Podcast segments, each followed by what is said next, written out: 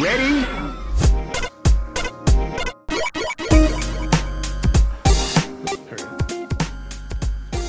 Hello, and welcome to Rhythm and Pixels Video Game Music Podcast. I'm Rob Nichols. And I'm Pernell. Every week we get together, hang out, listen to some great tunes. Dude, how you doing? I'm actually doing pretty well. I'm drinking my LaCroix, hatching some Pokemon eggs, getting my game on. I don't know what game on to get because I need to really decide on one for the weekend. I haven't figured it out yet. Well, I'm I- doing okay. How I've been about you? getting I've been getting into The Witness, so I'm going to suggest The Witness. It's a it's, it's really good. Oh, you ended up getting it. Yeah, I got that. And um, actually, on Monday night, I made myself sick playing that game because I I don't know what's going on. Sometimes, so, so all of a sudden, I'm getting motion sick from playing first person games. That's weird. Maybe are you used to playing with maybe it's because the TV, the way you have the TV set up? Oh yeah, yeah. It's a, it's a larger TV, and and um, I'm closer to the TV in the new house. And also, I just don't play those games Ah, that'll it. because it happens. Yeah, I made myself sick, but that's that's all right. Hopefully, it's something you can get uh, just adjust to from playing enough. Like, okay, I think so. I really like the puzzles. So if you want to give it a shot sometime, it's it's definitely it's a beautiful game, and, and the puzzles are really cool. In that case, it may have to happen because right now I have uh, still have my Mega 10 to play if I want to get on that. Um, I picked up Titanfall 2.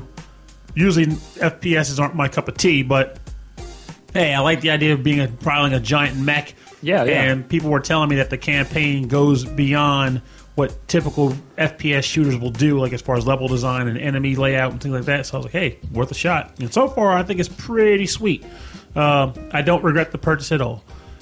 Skylanders, on the other hand, I No, regret you whole- didn't. You I, didn't. I, I, I, I, Oh. I broke. I broke like a No, there's, there's, no, there's no judgment here. That's fine. My wallet's doing all the judging I need. it's a painful, painful thing, but I play those too. Um, I've also been playing, of course, a lot more Street Fighter. I finally ranked into silver, so look out. That's a huge. I, I I could not figure out how to get out of the bronze ranks, so now I'm now in silver, scrubbing it up. But they gotta be careful because I remember correctly with those, you can drop rank back to bronze. Oh man! And one day I got like right up to it, and then dropped all the way back down to rookie. Like it just happens. And like I'm getting all pissed off, and and um, yeah. So, but no, I'm I'm becoming my my proficiency is at a certain level now that I'm not as angry. Like I see what's wrong, and I see what I need to learn and what I can work on. And so I'm not. I'm I'm working towards, you know, competency. That's a good way to feel. Then basically, worry about you're you're good enough to catch yourself and course correct your ability, your activities to advance properly. Yeah, and get and- back to where you need to be. And unlike Street Fighter 4, I'm picking a character that, you know, is stronger. and the execution isn't as bad. I played Abel in Street Fighter I'm 4. about to say no more grapple fest. Grappling is good. I really enjoyed it, but the um so many of the combos in Street Fighter 4, particularly for Abel, his bread and butter combo was a one frame link.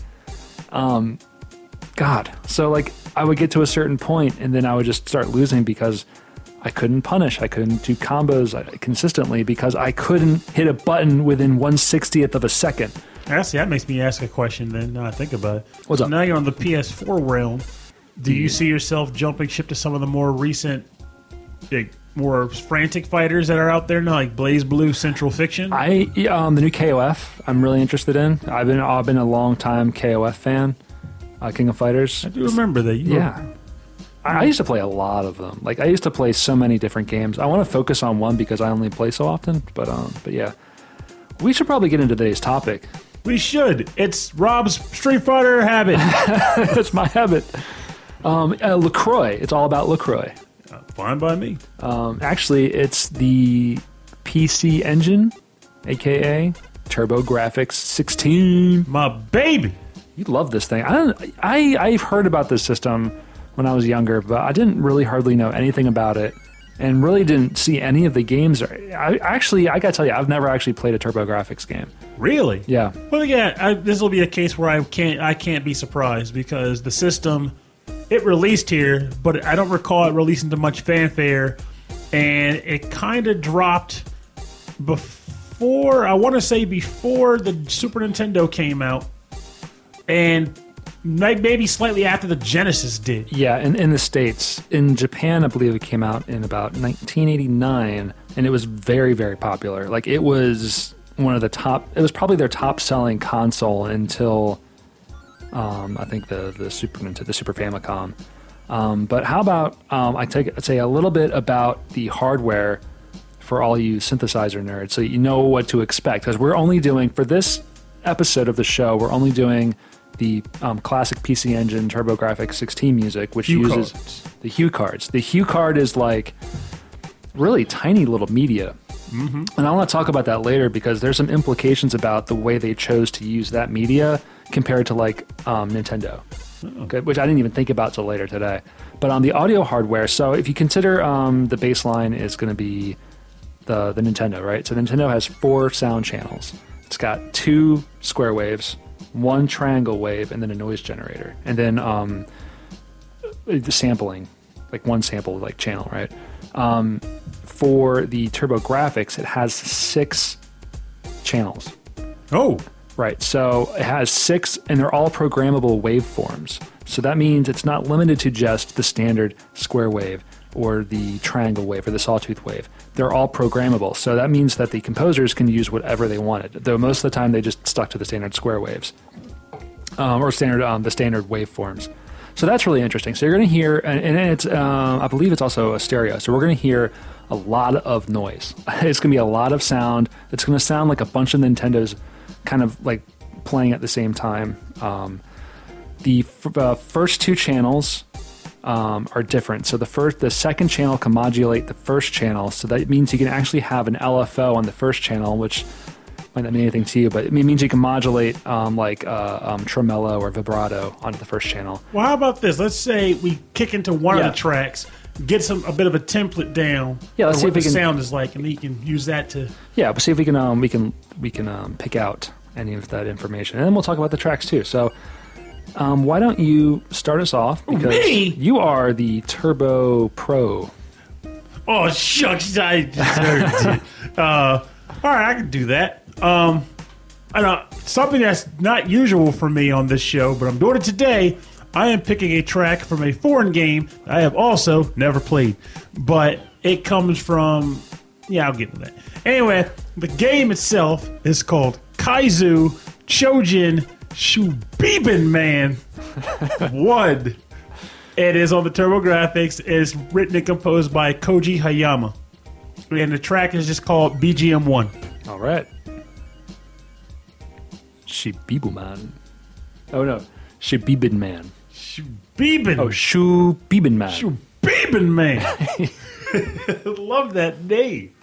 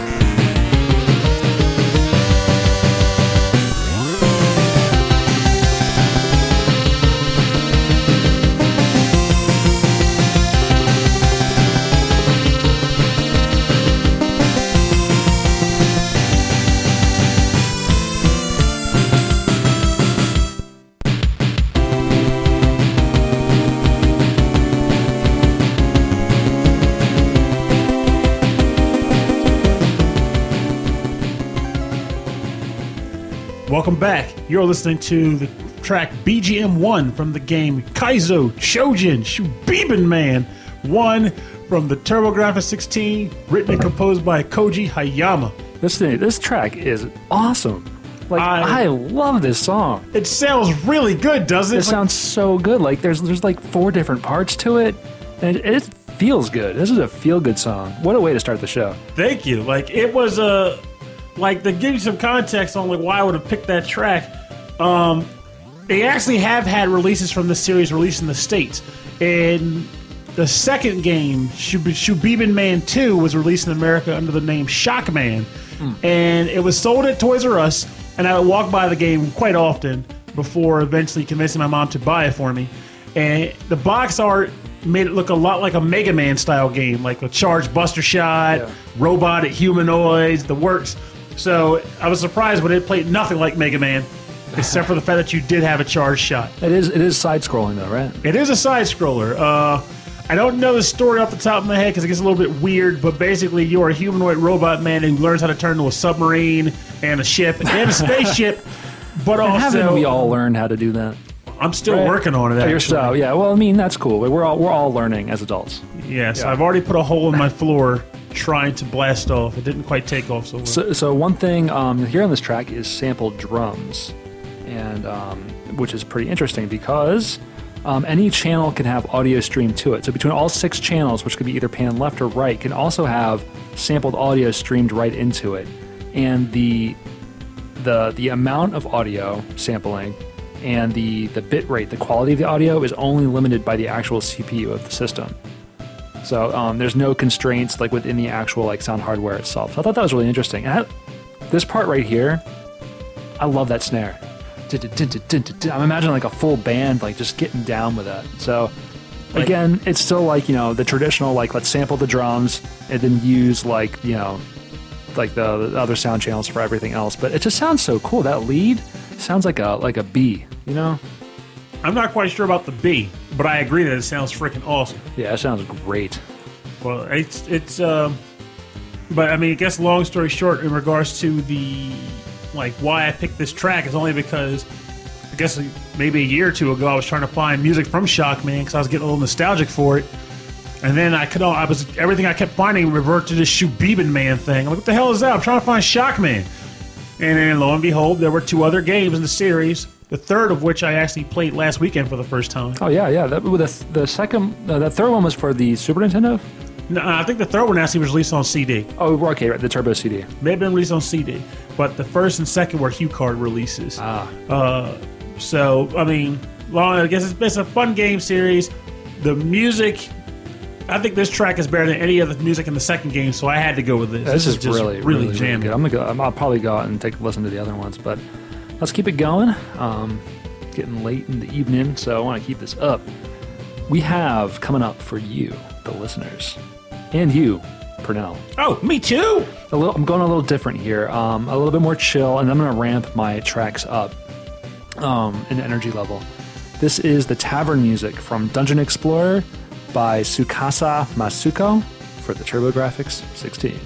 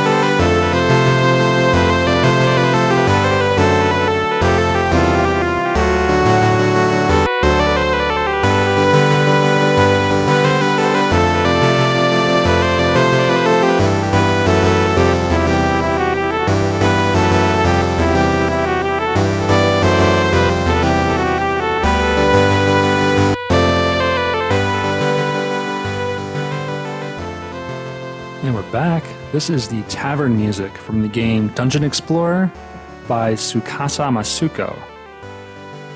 And I, I picked this track because I love that little um, that little lick, that little theme. It's like da da da da da da da da da.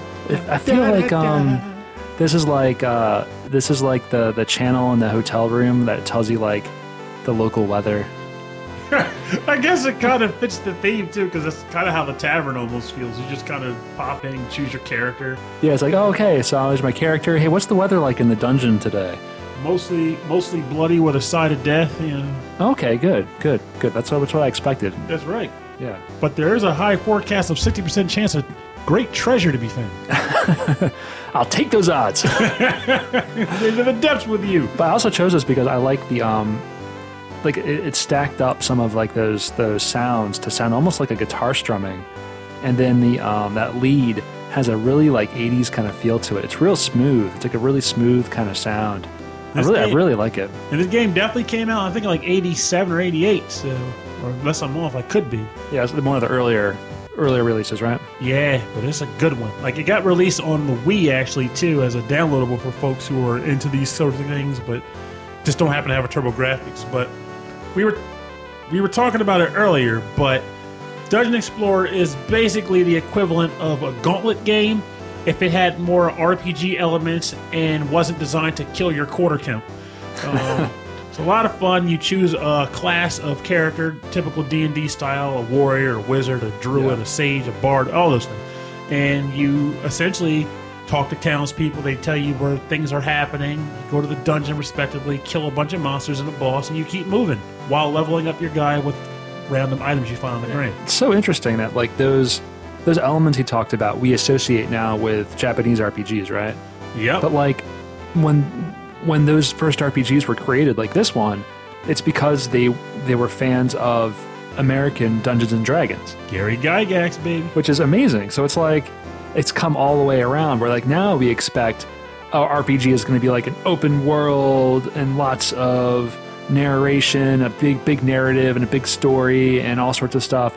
And then there's like the JRPGs, like the Personas and stuff like that, where you know it's going to be grinding through a dungeon. You know, I'm going to choose fire against the ice type, all that kind of stuff. It's kind of it's in a way it's I kind of appreciate it in both perspectives because especially lately we're starting to get games that feel more like games that would exist in the D and D world. Some people don't like them though, because like a lot of Western RPGs still fit the D and D style. Oh, absolutely. I'm, I'm just, I'm, I'm sort of generalizing. I'm, no, no, I'm, no, I'm I- really generalizing. no, no. I trust me. I, I'm in the same pool Yeah, you're yeah, in because yeah. for a while the majority, if it, most people, a lot of people don't associate with PC, which is where most Western RPGs were making it for a long time. Most console role playing games were coming from Japan, and Japan went with the storytelling. Main characters already established, party's already established, and you just kind of fulfill a pretty straightforward plot. But then, as technology got better, and Western game developers started putting more games on console, console players started becoming more exposed to these open world games oh, yeah. where they give you a very basic plot to get you out but then stuff happens around you and you're it's like even though there's still story threads that exist throughout the world every Right. game person's gameplay is different than the next person It's almost like a, like, it turns, it's like a choose your own, choose your own adventure within the bigger adventure. exactly So choose your next track, Hmm. for my next adventure your next adventure. i do believe i'm going to start breaking some heads Ooh, and with that i'll do so with my own head as bonk would do in the game bonk 3 bonk's big adventure i've heard this track go by I, multiple all I can think is Pee Wee Herman. Why do you say that? um, but you know, I can, I've heard it go by different names. So in this particular case, I've heard it as in the basically big house or in the city. That's the track you're about to hear today. So let's give it a jam. Written and composed by Taro Hara and Kunio Komatsu.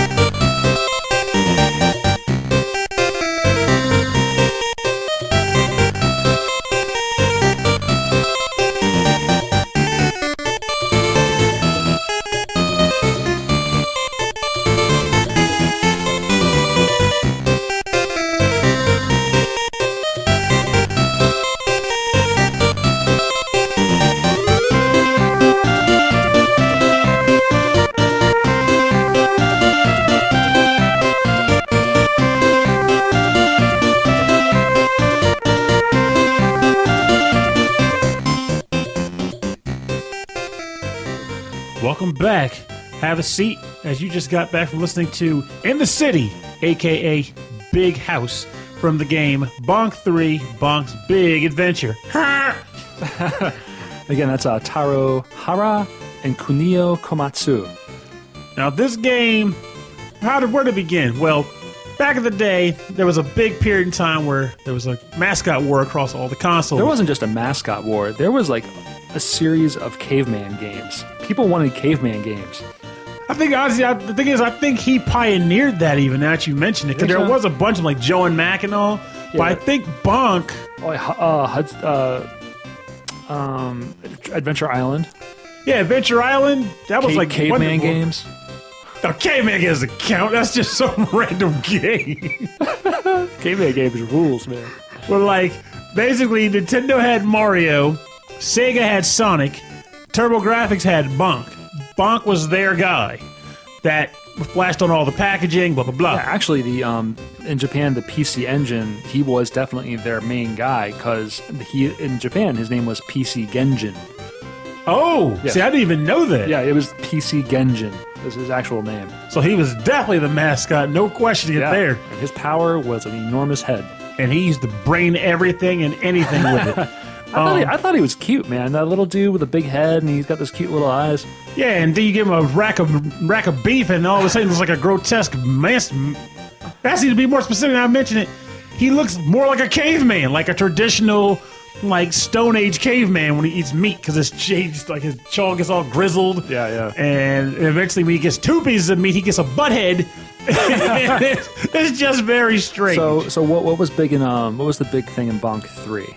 The the big change up in Bonk's 3, Bonk's Big Adventure, was the introduction of candy items, red candy and blue candy, which would allow Bonk to shrink and grow to solve various puzzles. Though what hmm. actually ended up happening was the large Bonk became a gimmick, and the shrunken Bonk was the one that actually solved puzzles with. So. But it was still cool to have, and I remember being really excited for this game when it came out. I got it for my 13th birthday along with Bomberman 93, and uh, I remember looking at all the advertisements, and I was looking forward to being in a level where you're in a crib and it's a giant smiley face baby that's crawling up to you, and he's taller than Bonk. And I finally got to that point in the game, and he died in one bunk. I was very saddened by that. Um, but it was just a really cool game. It was a long time awaited sequel for Bonk. Um, Yeah, Bonk Bonk came out on other platforms too, right? Eventually, yeah. Um, there was a Super Bonk on the SNES. I know that for a fact. Um, and there was at least one Bonk game for the Game Boy. Yeah, I remember that. So yeah, so Hudson was definitely making moves across other systems, but the the TurboGrafx was its like core place. And they went nuts on that system. I mean, I think the majority of the games that were released on there came from Hudson or Red. So, Yeah, I feel like um I feel like this track in particular, you can actually hear all these different kinds of sounds, and even on the little chorus at the end where the kind of flute comes in, it's so interesting that that sound is being generated by the same hardware that's doing all these other kind of like right here. It sounds this sounds like Super Nintendo to me. So it's, it's a very clear sound coming out of the same hardware. I think that's really cool. This is a really good example of like what they're what they're able to do. There's no there's no percussion. There's no samples. It's just just sounds really clean. well, this was probably during the period when they were trying to really dig deep and get into the system's guts and do what they could with it. Because at this point, Turbo's Gra- I'm sorry, Super Nintendo and Genesis were out, and TurboGrafx was kind of on the decline. So when they released Bonk 3, it actually was one of the first games I could think of in history to get a dual release across two mediums. I never got to play the CD version of it because it got released on the Tur Super CD and it got released on the HuCard. Oh, okay. And I don't know if maybe if the listeners played them both, they can answer this question. But I'm I think they actually used the same music between the two, except for maybe the Super CD had a bit more touch ups. Hmm. But that also means that if they did that, the HuCard version would have to be as peak as it could possibly be, so it's not a glaringly obvious difference between the two. Yeah, but you never know. You never know. Like with these, like they'll put so much time into like making the game, but then like they're like, yeah, the music's fun. it's true. Just put remember the music from Bonk 2, Just put that in there. we'll just call it Bonk Two Days. All right, let's move on. We'll talk about more about the uh, the HuCard um, coming in our next track. Um, I'm going to switch it up. I'm going with the game Soldier Blade for TurboGrafx 16. This uh, is track for Operation 4 by Keita Hoshi and Makiko Tanefuji. This is Soldier Blade for the TurboGrafx 16.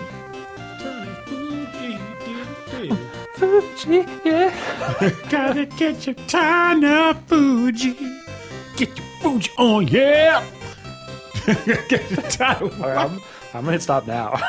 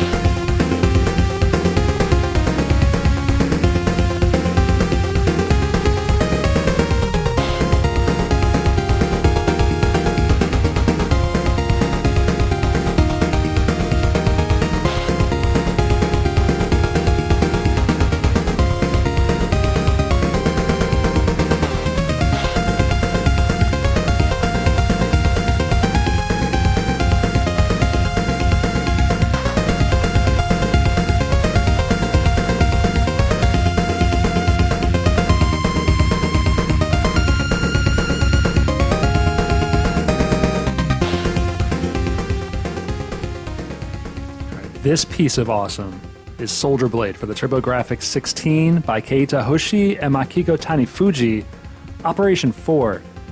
This is an amazing song. I, I every part of this thing, I just total rock. I love this. It gets me really hyped up and ready to start popping some bogeys. Space bogeys, I'm sorry, because if I remember correctly, this is a space shooter. Yes, yeah. There's a bunch of there's a lot of shooters um, for the for the TurboGrafx 16 and the Turbo Turbo CD, um, which is awesome because I love shooter soundtracks. Those old vertical shooter and horizontal shooter soundtracks, and this is just it's just so full of like adventure and just just oh, oh man! And when it goes up that extra octave right there, it's so good. Oh crap! I just realized something. You made that comment about shooters in the system, and when I first got here, Oh, no, uh, you you had- may not remember, but the only thing I can remember was Ordon. Oh yeah, yeah, Ordyne. And now I'm remembering the track for a game with a track that I should have picked for this episode. Oh, that's right. We, we still need one more, so we're good. Well, I haven't picked it. I already picked my third track, but I know, but we always need that last track. oh, that's a good point. So it may be All from good. that. So there are a lot of good shooters in the system, as Rob mentioned. And it's amazing how him triggering that made that statement just triggered them all to come back. I'm remembering a bunch of them now. There's Cybercore, there's Aero Blasters. Aero Blasters, yeah. There's over. No, no. There's a bunch. Actually, and a bunch of other um, arcade games and other Konami games reported. So yeah, so uh, Gradius 2, um, R-Type. Really? Yeah. I was right. R Type was definitely on there, but I didn't know Gradius was. Yeah, well, Gradius 2. Oh, Gradius 2 specifically. Yeah, which never came out in the, uh, the States. Oh. So anyway, so about the um, the Hue. Actually, first of all, I gotta say, doesn't this sound like Motoi Sakuraba, like Genesis, I can get a little bit of it out like a of little him El, like a little El Viento? Yeah. So um, the HuCard um, is uh, Hudson specific media. So they they designed these these little 32 pin cards to hold the data for like some old system, like old old computer system that they created. I, I don't have that in front of me. Um, but then they reused that same media, added a few extra pins to it, and they made it a little bit bigger so that when the game was running, the um, uh, the heat would disperse from the top because in the system you slid it inside of it, Yes. and and so the top of it was open, so the, the um, it would it would uh, the heat sink would be right there, so so it would never overheat. So I thought that was really interesting. That it was so it was HU. It had, a much longer name, but HU for for Hudson. That I didn't know either. All this time I just figured HuCard, nah, eh, they got their reasons. Never even put much thought into that. But it makes sense because, again, I've I may have mentioned even earlier in the show, but the I think the vast majority of the games in the system were either created by or published by Hudson. Yeah, a big Hudson first system. So I guess Hudson was knee deep in the actual development of the system along with NEC. Yes. So it may out to be more of a partnership. Yeah, and one thing to also keep in mind too is you think about like the Nintendo carts, like how big they are. Like the cards inside are fairly small, like especially for like the Famicom, mm-hmm. in the Super Famicom too. But you think inside those carts they added all ton of other stuff. Like they added um, extra sound processors for like um, you know like uh, Sunsoft, mm-hmm. and even on the uh, Super Nintendo they added additional memory and graphics processors, like the the what they called it for the um, the VFX or the something effect. Super FX chip. Super FX. Yeah, they added so like inside the cart they were adding on more hardware. So, but the cards were big enough to do that. You think about the HuCard. They had no option. there was nothing else going on there. Like there was really nothing they could do because the pins are pretty much predefined. You can't Yeah. really add more beyond that. So, so yeah, so they ended up with a lot of more other systems. So, and we'll talk about more, more on the next episode because they get into more CD systems there. So, um, what's your last track, Purnell? Well, the last track I got is from uh, old favorite of mine, an old favorite that was hard for me to get a hold of in the back in the day, and yet I still have it. And it hits a theme of gameplay that I very rarely talk about on this show. That theme is bonk bonk bonk, gutterball, pinball. And the track is from the game Devil's Crush. It's Yes. the main theme from the main table. How about you said bonk, bonk, bonk? I did balls bouncing off of pin- bumpers. Oh, cool. So, oh, yeah. did you see the name of the track? I forget. Maybe. but it's Devil's Crush, right? Devil's Crush, and the track title is just main theme. Oh, I got it. It just plays over the main table while you're while you're bumping bowls. We're gonna leave it there.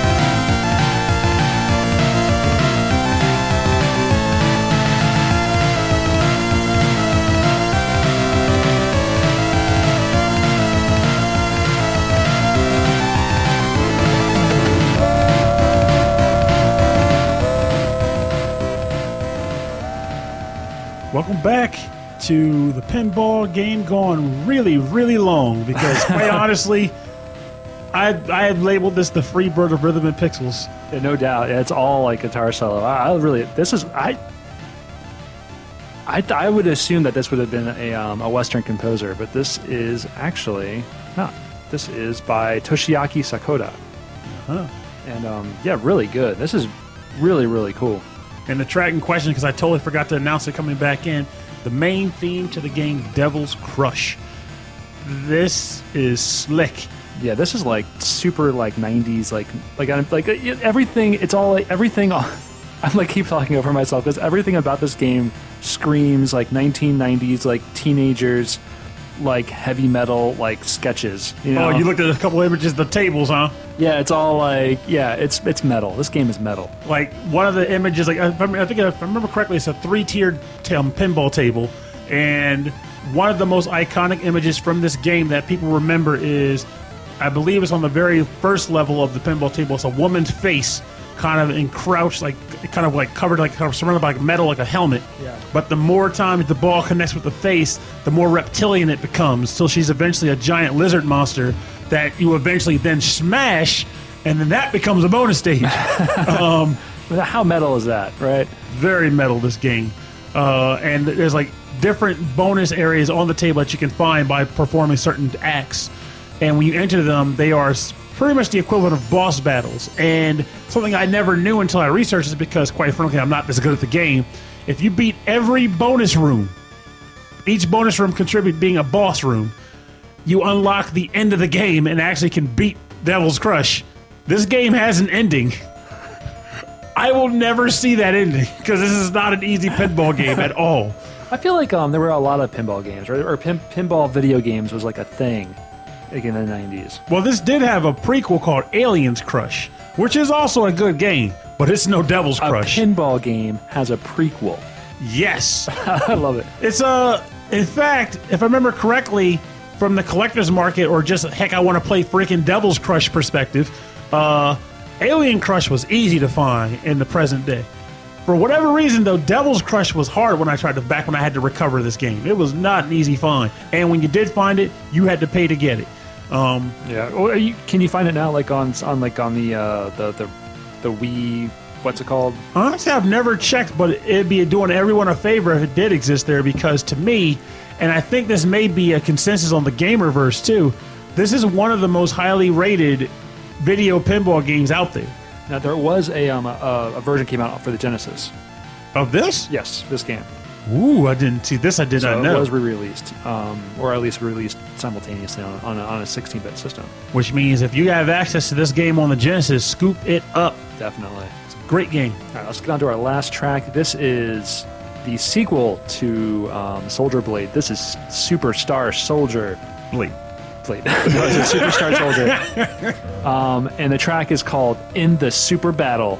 This is uh, BGM one, and the uh, the composers. I only have one of the actual composer names. They're they're listed in the credits as Dr. Nakahashi and Mr. Hoshi, I love that. who I can assume is Kaita Hoshi from Soldier Blade. So check it out. This is In the Super Battle from Superstar Soldier for the TurboGrafx 16.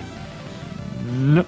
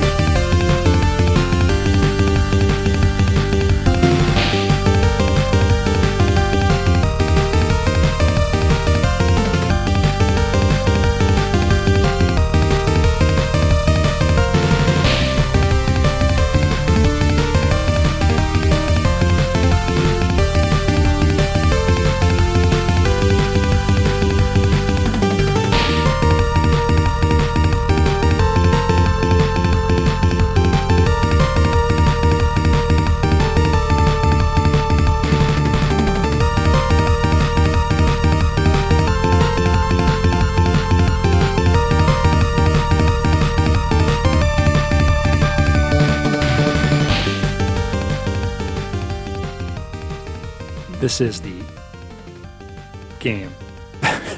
Superstar Battle. No, the track is in the Super Battle from the game Superstar Soldier for the system TurboGrafx 16. And this sounds a lot like the last track. So I have a feeling the, the composer Keiichi Hoshi was probably the primary composer on this track again. Well, let's be honest though, we can't hate on that too much when the guy can produce such awesome sounds like these. That's so good. Like I love that galloping, like that's so good. All aboard, all atop the space horse for a space journey Yeah. of spatially epic proportions. Now, I'm actually Space. I think I might actually have it wrong. I think Soldier Blade was the sequel to this game. It was like that. That, that I think Soldier Blade came out in '92. This is 1990. So Ah. I had them backwards. That's that's all right. That's- Hey, at least you caught it before you were unable to record it, and therefore your mistake would be locked on forever in infamy in the digital internet verse. I'm owning up my mistakes. It's all right. But but yeah, this is great. I, I love the um. There's like a second part that like kind of smooths out a little bit, and then all of a sudden like these um the uh, the arpeggios of the synth come kind of come back through. Um, kind of want to get back to that that part one more time.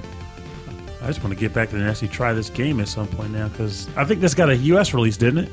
Yes, yes, they both did. And um, yeah, they look awesome. Like the graphics are really cool, um, and the music is. This is some of the best. These, these are some of the best soundtracks I listened to when doing some research for the, for this episode. Oh, the super these two games. Yeah, these two games, I really enjoy these, but they're probably because they both sound a lot like. Um, hold on, here comes. I love this part. Oh, you're looking for the tree, waiting for that part of the song. Yeah, yeah. You were stalling for time. I was stalling for this part. Now, shh, flying through space. Here comes the here comes the arpeggio. So this so good. then the space cyclops comes out. We're the space club. He's going to eat your space soul. Now I got the power. Space power. All right. Okay, so um, yeah, this week we don't have a bonus round for you what? No. because we got we got to record things a little bit quicker, so we're still a little bit a little bit of a shorter episode. it's basically to put it in perspective. There's a lot of crazy busyness going on in our lives for the next week, so it just made more sense to just produce shorter yet equally awesome episodes, just to get us some content that you guys can listen to that we can enjoy giving out. And the next time, Yeah, but hey, let's give them one more track. I'm in for that. All right.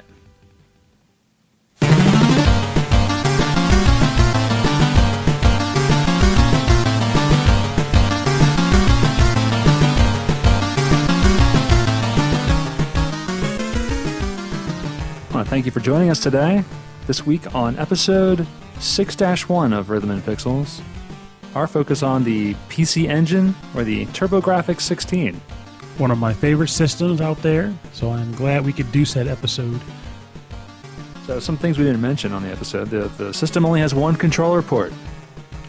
Which so is- you don't have any friends. Actually, I certainly didn't because I Uh. never went out and bought a, tur- a turbo tap or a duo tap. Yeah, so you had to have an adapter for that. Um, the controller only had what two buttons? Yep. Basically, it was aside from the turbo dips, it was pretty much identical to the NES controller and design. Um, it was a little bit larger, of course. So I'm not referring to like size and stuff. I'm yeah. referring solely to button count and Now, functionality. there was a Arcade Perfect port of not Arcade Perfect, but it was a very very good port of Street Fighter 2 that came out for the CD. yeah, I do remember that. It was And, one uh, of the Swan Song games. They announced it in TZD. Yep, and they released a six button controller for that game. So that's pretty cool. Um, probably required that multi tap thing. At that point, yeah. Well, I mean, to play two player anyway, but I'm guessing the controller would have worked fine. Yeah, probably. Um, anything else? Oh, there was a handheld system that used the exact same media as the um, the console system. Remember what that was called? Turbo Express. Turbo Express. It also took six batteries. yeah. Wow, six uh, A's or double A's. I mean, I think it was six double A's. that's insane. And um, it also had a, an adapter to, to watch TV on it, like on the Game Gear. So, TV tuner. pretty insane. And that's what I thought it was funny because when the Nintendo Switch came out, there's a group that I'm in that are basically composed of a lot of a ton of old school people, game players, and people were trying to, you know, put the hipster card up and beat it to the punch by saying this has so been done before, and they pointed out the Turbo Express. I'm like, no, The Turbo Express and TurboGrafx relationship had, was nothing like the Switch at all. But just because it wasn't doesn't mean it wasn't friggin' awesome. Yeah. To having access to playing your games on the go or at home was Oh, really it- nice. It's great. It's it's it's a very forward-thinking idea, yes, it was. and also very expensive. Also, which is why I didn't own a Turbo Express. Yeah. 'Cause I couldn't afford that thing. Um, I was happy enough to have the Duo that I did have and it, the TurboGrafx, which I originally had. So it's such wonderful stuff. I'm, I'm glad I could actually have this episode to get nostalgic with Yeah, you. I've been wanting to do it. I've been wanting to, to get into this music. But hey, we're going to get into some more TurboGrafx music because next week, check us out. We're going into the TurboGrafx CD or the PC Engine CD ROM ROM. Rum, rum. You'll have to explain that on the next episode Yeah, too. we'll, we'll get into that. But um, for now, hey, if you want to um, contact us, let us know what you're thinking. If you have any questions for us, we'd love we'd love to hear hear from you. Send us an email. Rhythm and Pixels at hotmail.com. And for a full track listing and more information about the show, please check out the website rhythmandpixels.com. You can check us out on Facebook, Twitter, Instagram, or, or YouTube at Rhythm and Pixels. Um, hey, and if you're feeling generous, check us out on Patreon, patreon.com slash rhythm and pixels. Um, you know, we do this, we just do this for fun, but hey, if you're feeling generous, check out that webpage. And, and one more thing, don't forget, if you like the show, subscribe to us on iTunes or Stitcher or Pod Blaster or wherever wherever you're getting your podcast from. Um, it helps us out and it helps other people find the show, and it all goes towards other people finding this great music. That's what's up. And also, just I gotta say this on the episode because I'm excited about it. For those who know what Pokemon is, I just got a shiny Ferroseed, and I am very happy about that. It took me two weeks to get it. Um, I am glad. Um, snip- Turn it up. I right. So, but um, God, this was a good episode. I'm sorry. I Really, got really. Ferroseed. We're talking TurboGrafx 16, Yeah, I'm looking forward to the next one.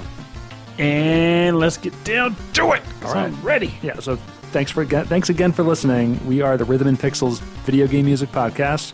I'm Rob Nichols. And I'm Pernell. Have a great week, everybody. Good night. And remember, I'm not going to get political on this thing. No, that's not what we do. Yeah, do it. But what we will, all I'm going to say is this: there's a lot of turbulence going on out there right now. I say, display love to everyone you care about, big or small, regardless of where, because the world needs more love right now. And the more love you can put out there, the more positivity can come from that. And that's all there is to it. So, there it is.